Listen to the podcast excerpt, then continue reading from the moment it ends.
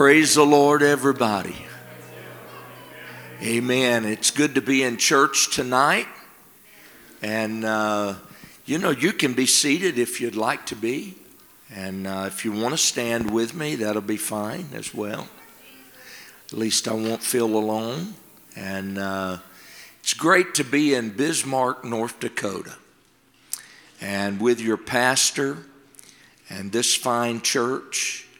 And uh, we had uh, lunch the day I came in with Brother Chuppy. I certainly give honor to Brother and Sister Chuppy for their labor, and to Pastor and Sister Paulson for what they are doing and how God is moving in this church.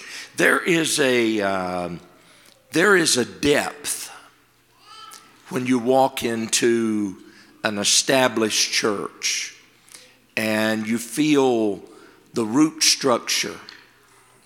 And they tell me, I have not cut up the tree to find out, but they tell me that the root structure of any tree is just as deep as it is tall. So tonight, there are deep roots in this place tonight. And I'm glad to say that they are Pentecostal roots, apostolic roots. Amen. Amen.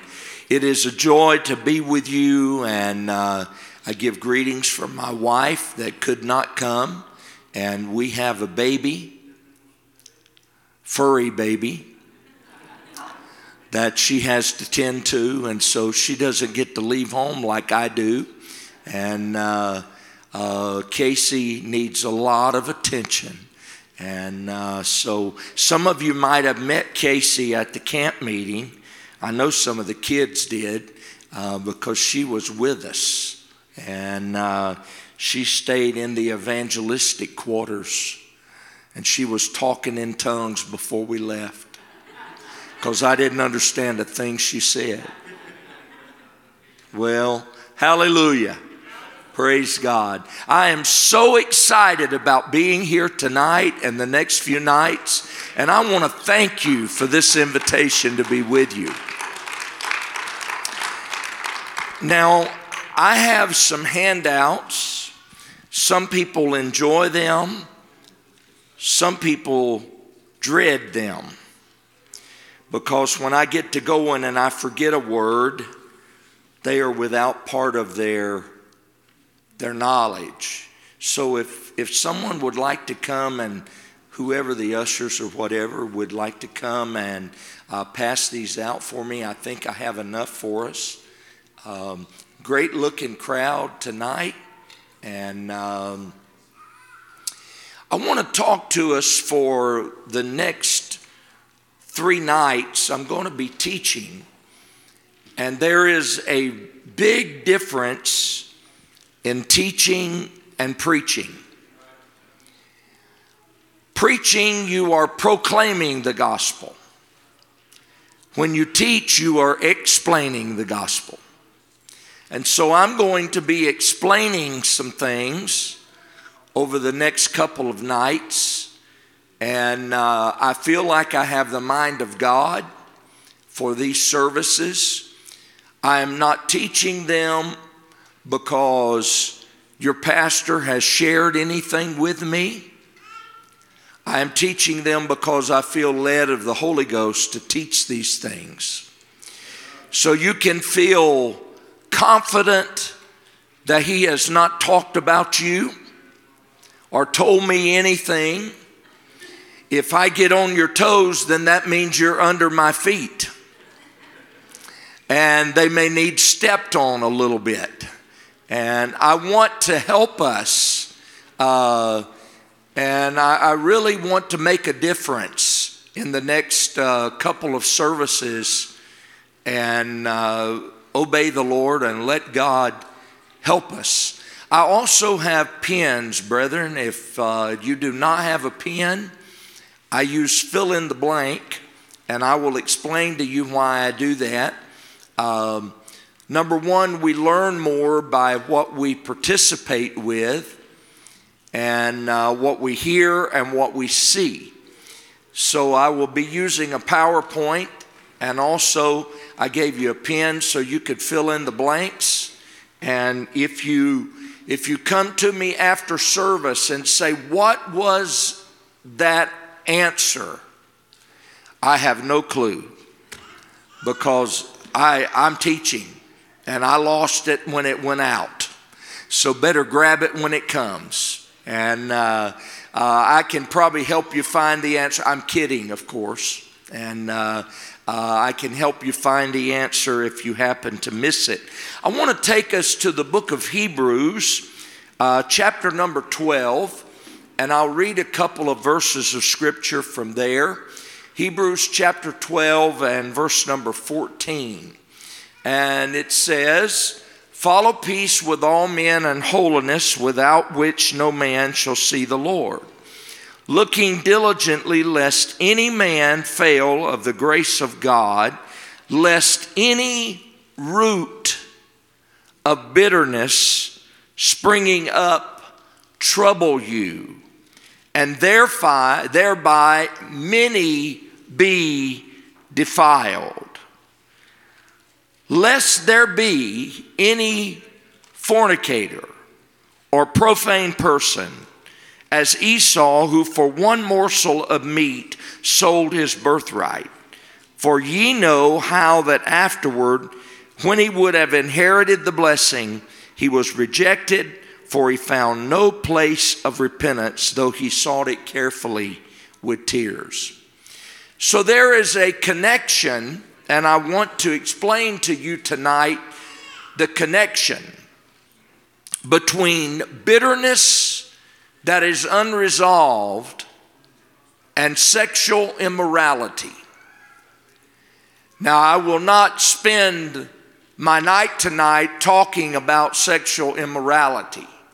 I think we all know what that is, but I want to try to get us to the point that we can prevent sexual immorality by nipping it in the bud and that is by solving bitterness that may have crept into your life or some hurt that is still troubling you today. Now, it is called a root of bitterness that lets you know that that root can grow if it is not dug up out of the ground, it will bring forth more of a tree and it grows.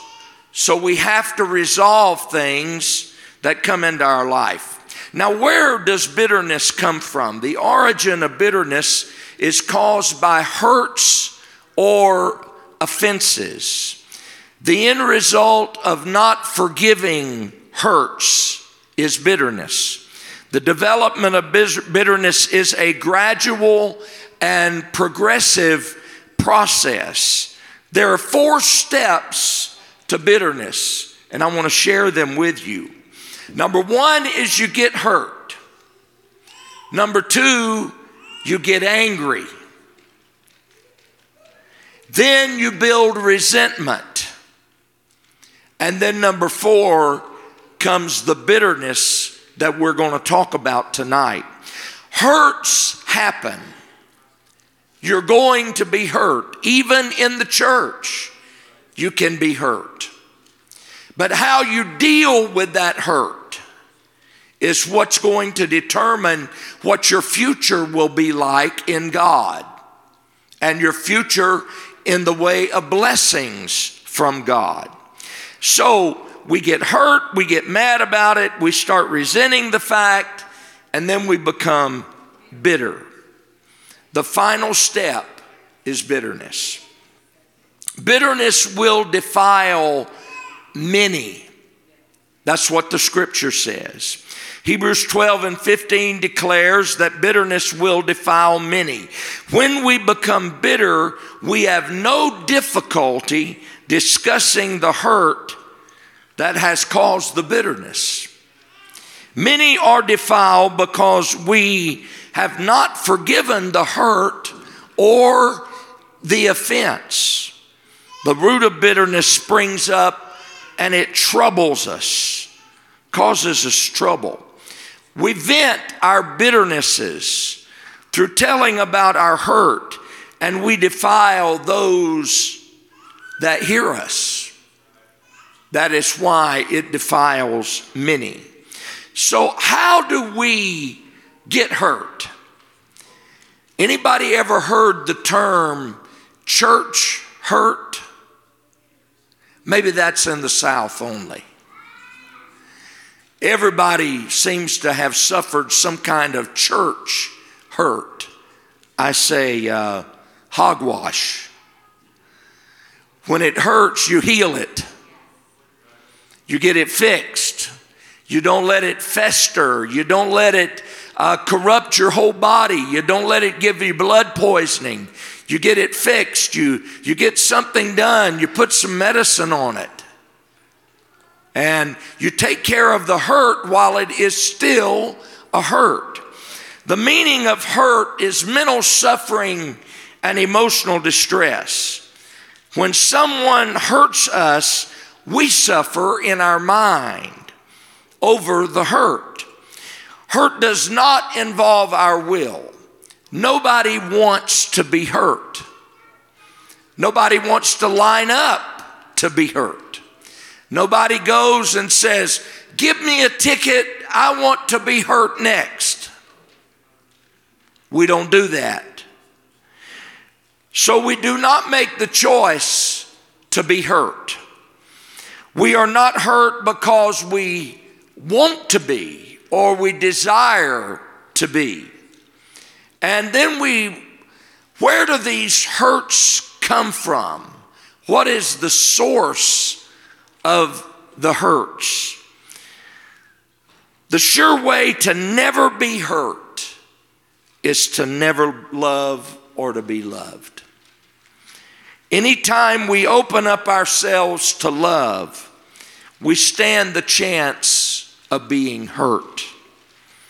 Relationships is where we get hurt. Marriage, family, church, work, and etc. Relationships are built on trust. Therefore, you become vulnerable to hurts because you cannot love without trusting. But I will tell you tonight, it is better to love and have been hurt than to never know the joy of love. It's better to feel the pain of trouble in your life than it is to never know the joy of being loved and loving. So, how, how do these hurts come? First of all, there are imagined hurts. Can you say that with me? Imagined hurts. That means you imagined it. Many of the hurts that we experience are imagined offenses. We become offended over something that never happened or we imagine that it happened. Maybe someone looks at us a certain way and we think, why are they looking at me like that? Well, they may have forgot their glasses and they may not see you at all. Hallelujah. And then there are real hurts. These hurts, some of these come to us because people intended to say or to do what they did. However, some are unintentional and happen by accident. Most Christians would be very sorry if they knew that they had hurt another brother or a sister. They would be grieved in their heart. Some are intentional, some are unintentional, but they hurt just the same. Well, how, about the causes of hurts? What is it that hurts us? Well, number one is words. Words, often someone's words can be harmful. You're making a statement, you're not thinking anything about it, and somebody says, Well, that's just stupid. and they hurt your feelings. And you sort of just tuck your head and don't say anything anymore, and you go along with some hurt feelings. Offenses, we're offended by someone's actions or words. We're often hurt by reactions to us. The way people react to what we do or say can cause hurts. And then circumstances can cause us to become hurt. Some of the circumstances of life can hurt very much. Very, very much. The second thing that happens to us after we get hurt, we make a decision to become angry. Anger is the second step to bitterness. A feeling of indignation or hostility, an emotional reaction to hurt. I got hurt, then comes anger, and anger is a choice. I do not choose to get hurt. But when I get hurt and then I become angry about it, I made a choice. We can choose to react to our hurts with anger, or we can choose to overlook the incident.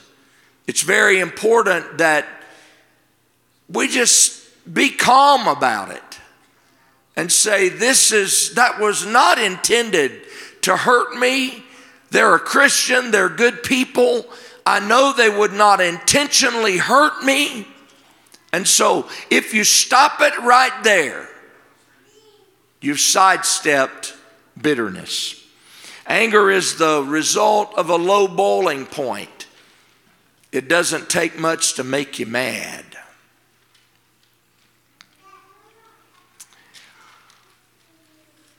This is dangerous and it is destructive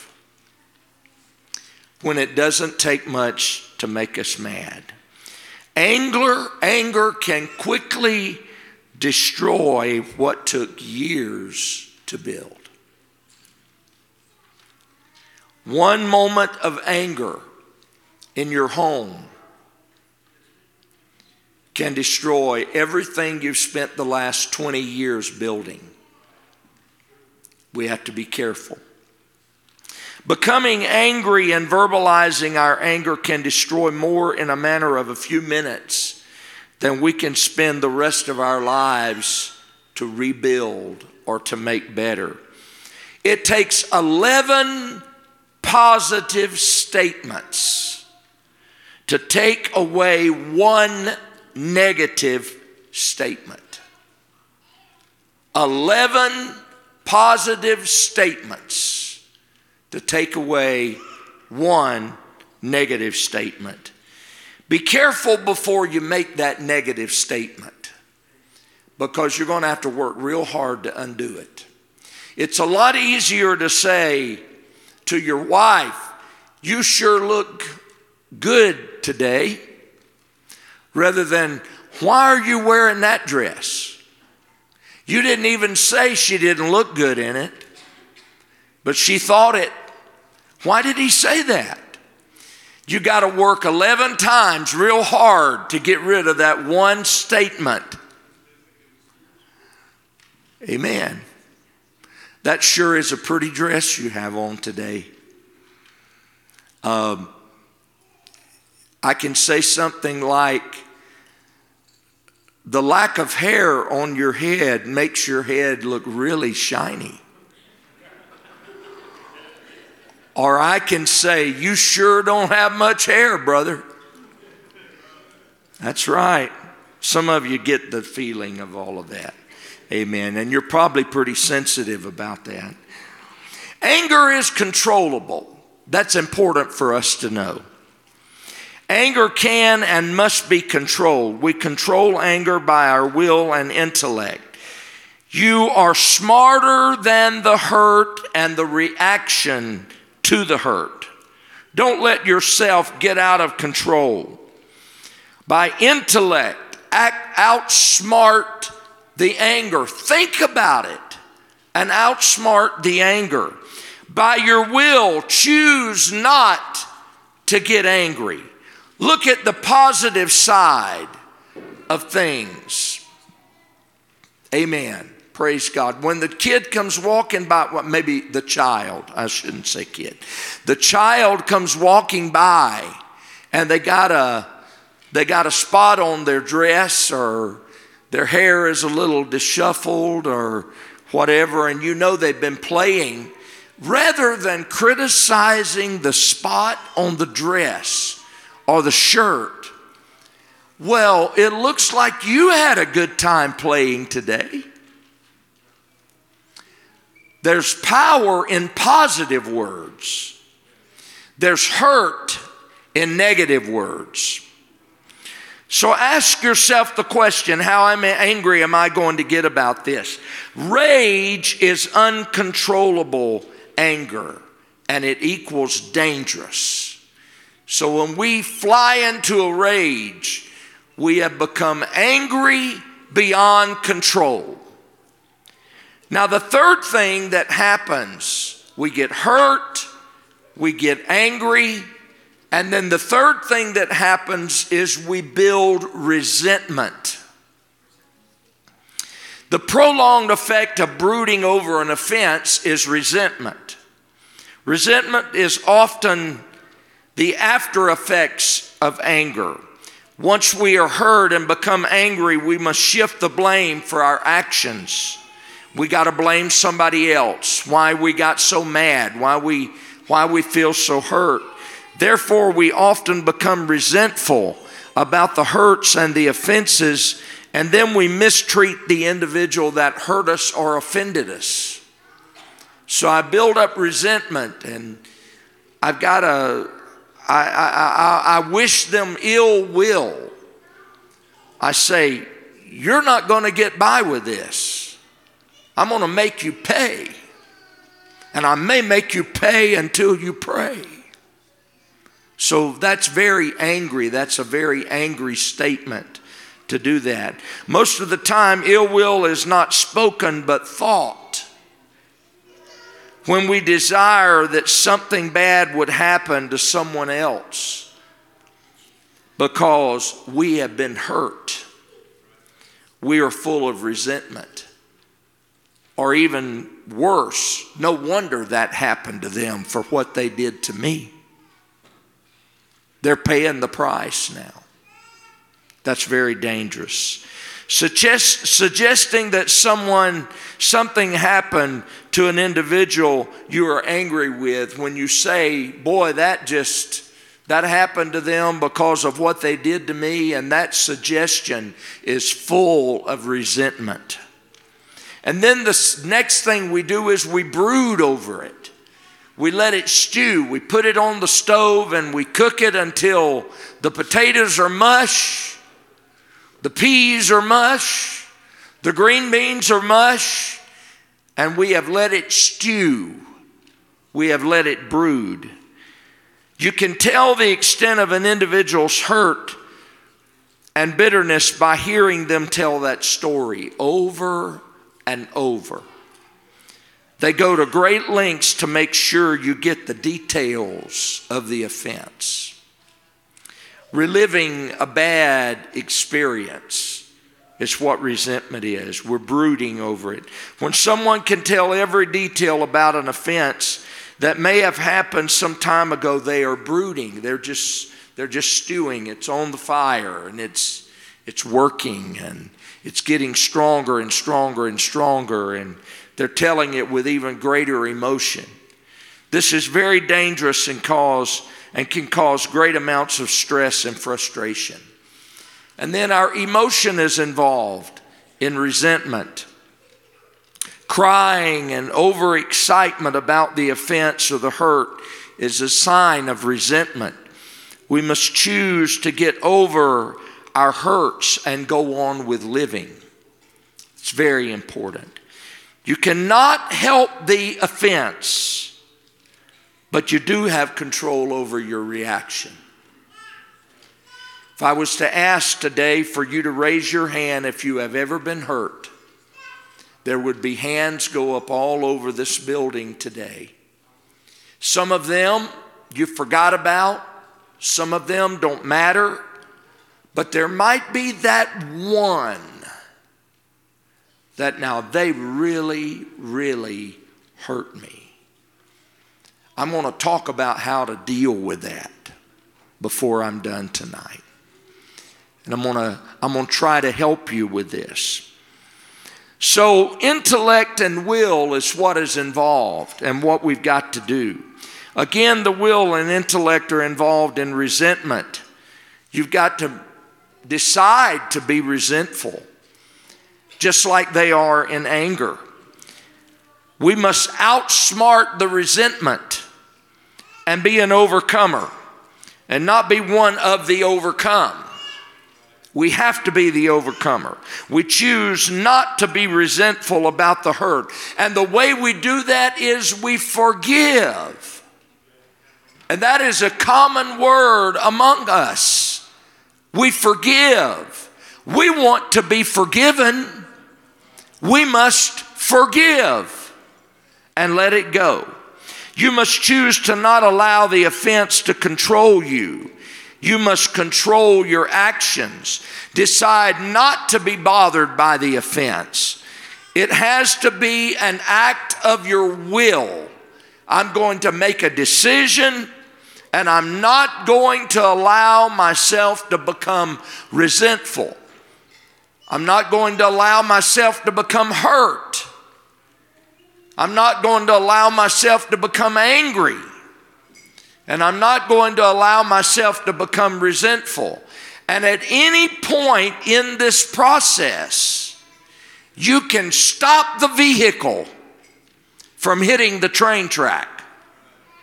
At any point that you are ready to not allow bitterness to get a hold of your heart. Then the final thing is the sickness of bitterness. Bitterness is an attitude, an attitude characterized by deep loathing and hatred, bad blood, or malice. So, full blown bitterness is an attitude of hatred, reliving a bad experience, malice, and so forth. Many ministers, and I realize I'm not, I'm not teaching to just ministers tonight, but I want to tell you this. Many ministers cause their churches to be bitter because of some bad experience that happened to them. Amen. Thank God you don't have that kind of a pastor. Amen. We must be very careful because bitterness is contagious and destructive. No person can be bitter and keep it to themselves. So when you get bitter about something that happens on your job or something that happens in the church or something that happens in your family, it is very, very contagious. And you will spread it just like you give somebody your cold. And it's not good. Bitterness is the absence of forgiveness. Bitterness involves your will also. You don't always ask to be hurt, but if you get angry about it, you decided to get angry.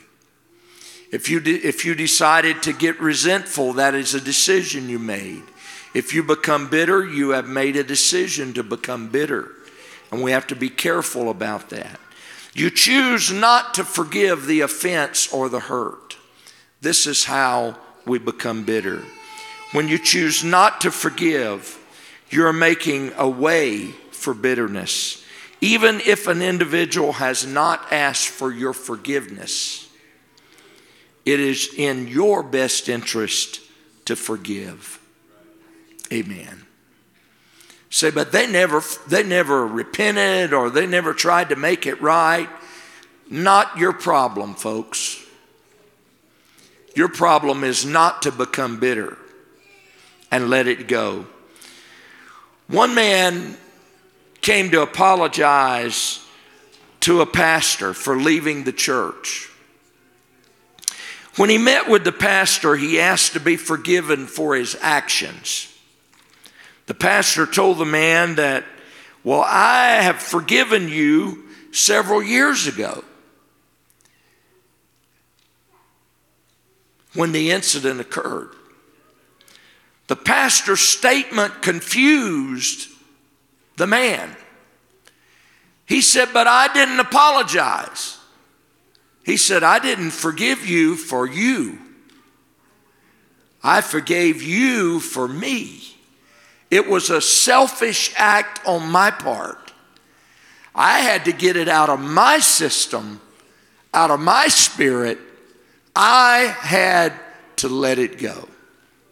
Did you know one of the easiest places to get hurt is in the church? I hate to tell you that. But it's just like a, a cold. People will catch your bad attitude and they become infected and they gather, they have all the symptoms of what you have. See, it sort of sounds like Jesus to forgive before they ever ask. That is what Jesus would do. What would Jesus do?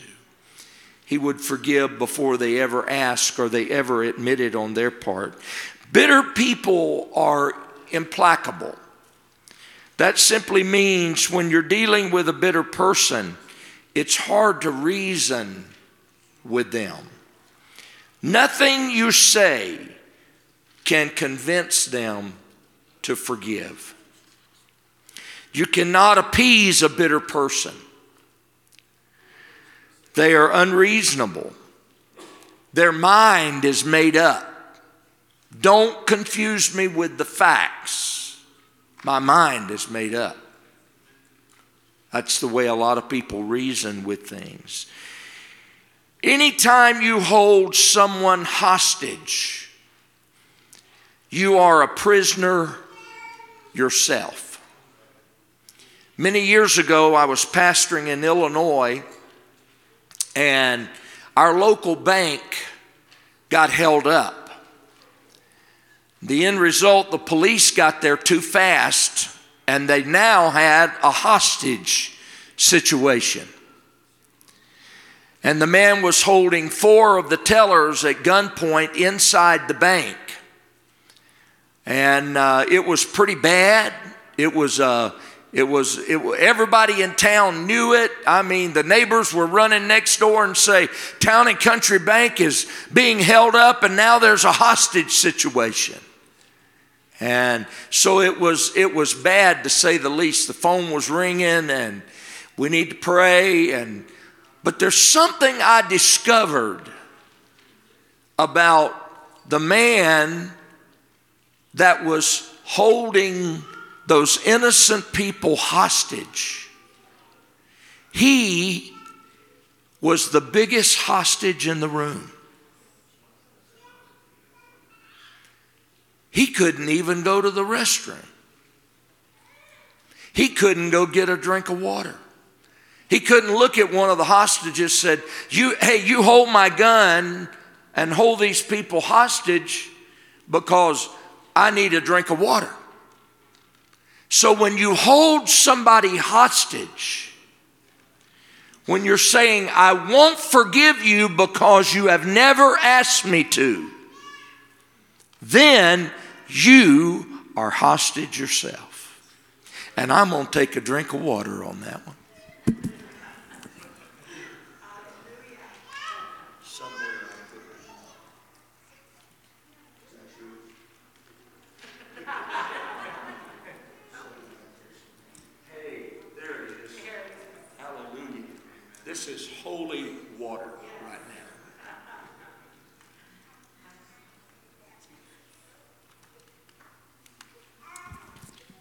Praise God.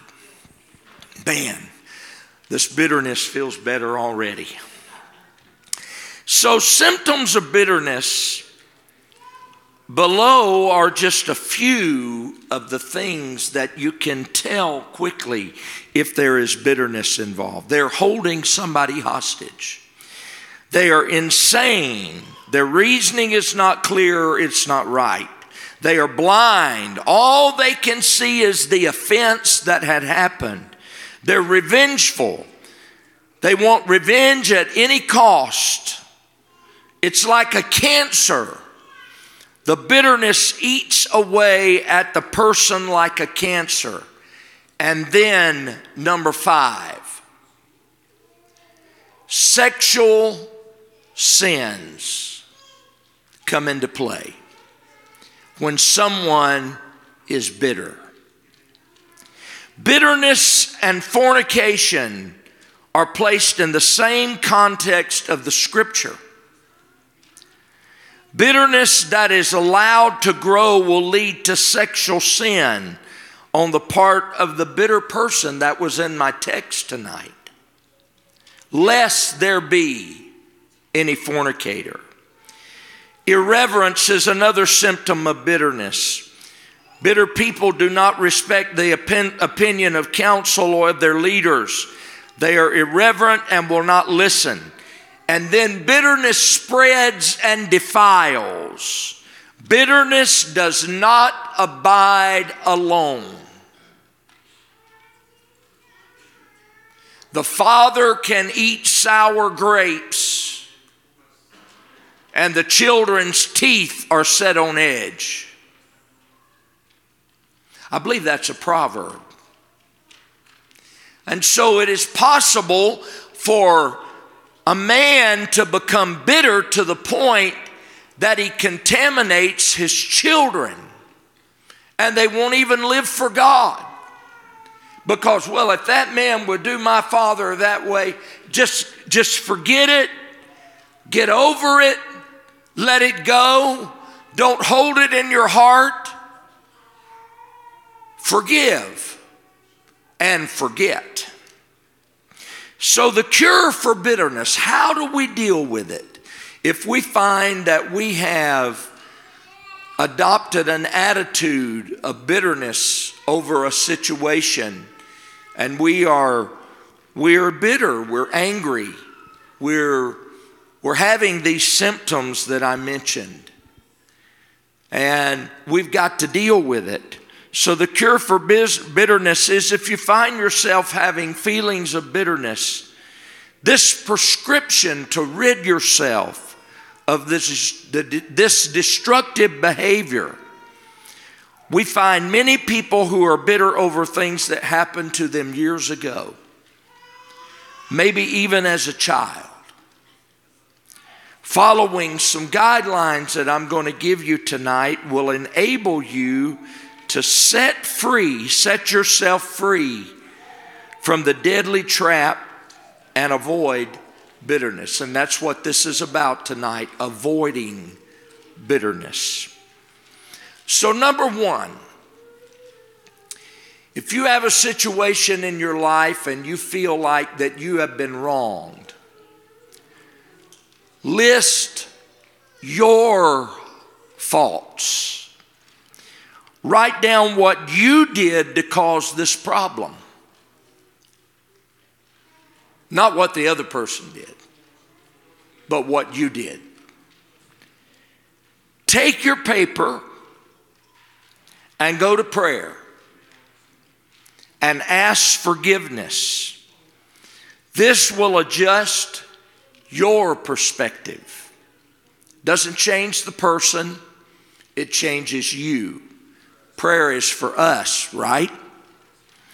List the offenses, write them down. What was done against you. So, first you list your faults, what you did to cause the problem.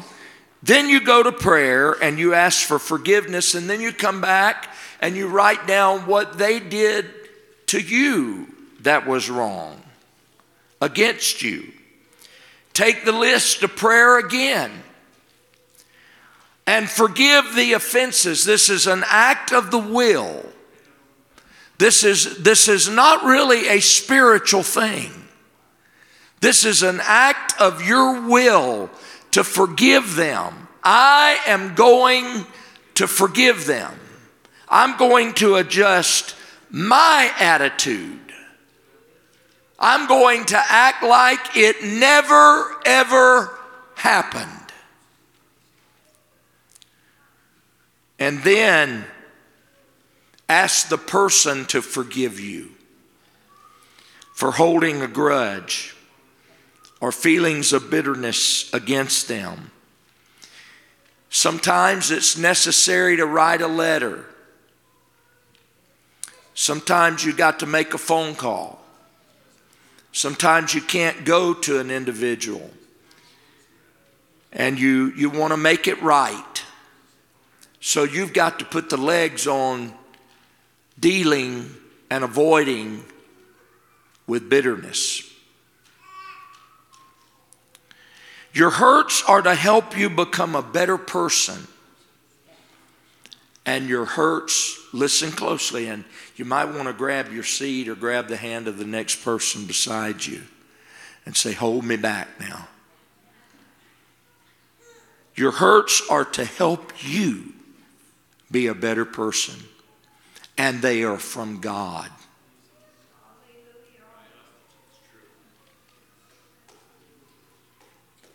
and you will be a better person because of your hurts. Man is will, intellect, and emotion. Man has a will and is able to think for himself, and he has emotions. We must keep these in the right position. When we become unbalanced, we will have tremendous problems. One of the most irritating things is to drive a vehicle with the front end out of balance. You shake, shimmy, and roll. Rock, shake, shimmy, roll. Do y'all use that kind of language in North Dakota? You shimmy, shimmy, shimmy, shimmy, shimmy. And I was not talking in tongues right there. So it shimmies, it shakes, it has undefined movement. That's what happens to us if you let your emotions do the driving. If, you're, if you do what is right, your emotions will come around. You cannot and will not live for God being driven by your emotions. Your emotions are up one day, down the next, feel good today, don't feel good tomorrow. I feel like living for God today. I don't, don't know if I even want to get out of the bed tomorrow. So you can't go by your emotions. You got to go by what you know is right. Amen. Praise God. So here are some things to remember. Keep short accounts. Some things are better off forgotten. Above all else, I must be saved. And everybody will get their chance to be bitter. Everybody. It's so dangerous whenever we allow ourselves to become bitter. Things come your way to make you better and not bitter. Praise God. Now, tonight, this is the kind of lesson that you have to take home with you and you have to sincerely pray about. Do I have something in my life that is making me bitter towards someone? Maybe someone has already passed away and you feel bitter feelings towards them for something they did. And you can write a letter to a dead person. Did you know that? Just write it just like they were going to read it and ask them to forgive you, and you know they're dead and gone, you understand that you're not writing the letter for them, you are writing the letter for you. I have received letters The Lord gave me this Bible lesson over 20 years ago. And I pastored four churches in my ministry. I'm pastoring the fourth right now. And I have had people write me letters because of this lesson. I've had people I pastor write letters to previous pastors because of this lesson. Because if you choose not to resolve it,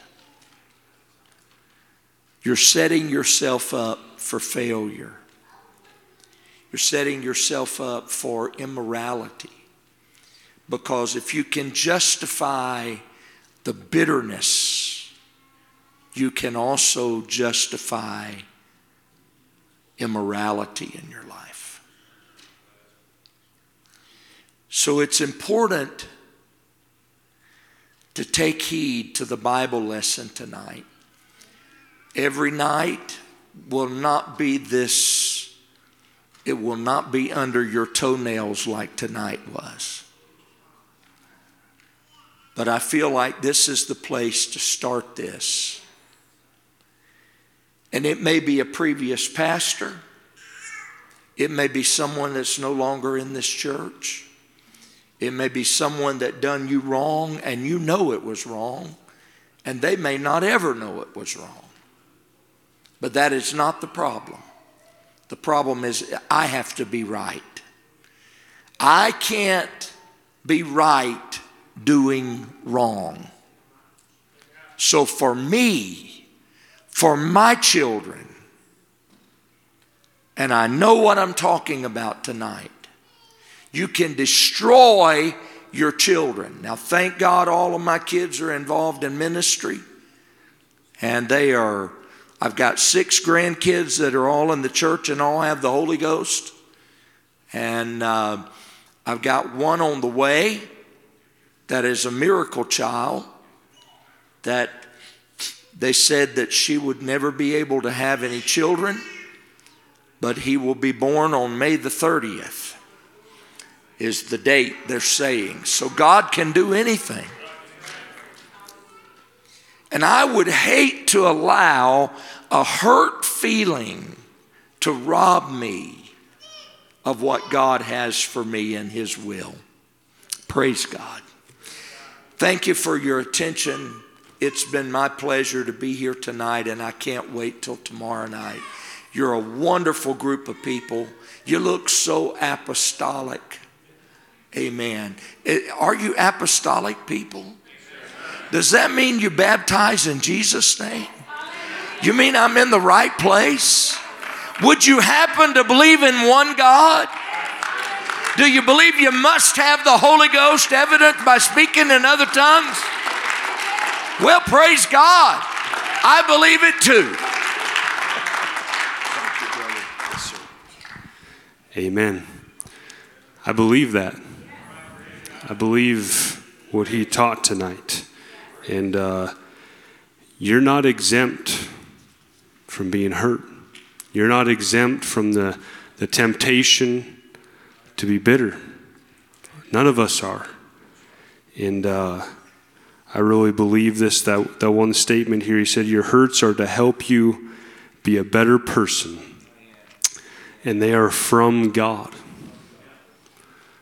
And it's not God trying to hurt you, He's trying to help you. And we read of, of stories in Scripture, like we read the story of Joseph, right? And what the enemy meant for evil, and what Joseph had to go through. There was a purpose in it. And so in every trial of life, and every anytime you get that feeling and you and you start to feel that uh, you, are hurt and you're you're feeling resentment and anger, just remember that it's it's a situation that God has allowed in your life to help you.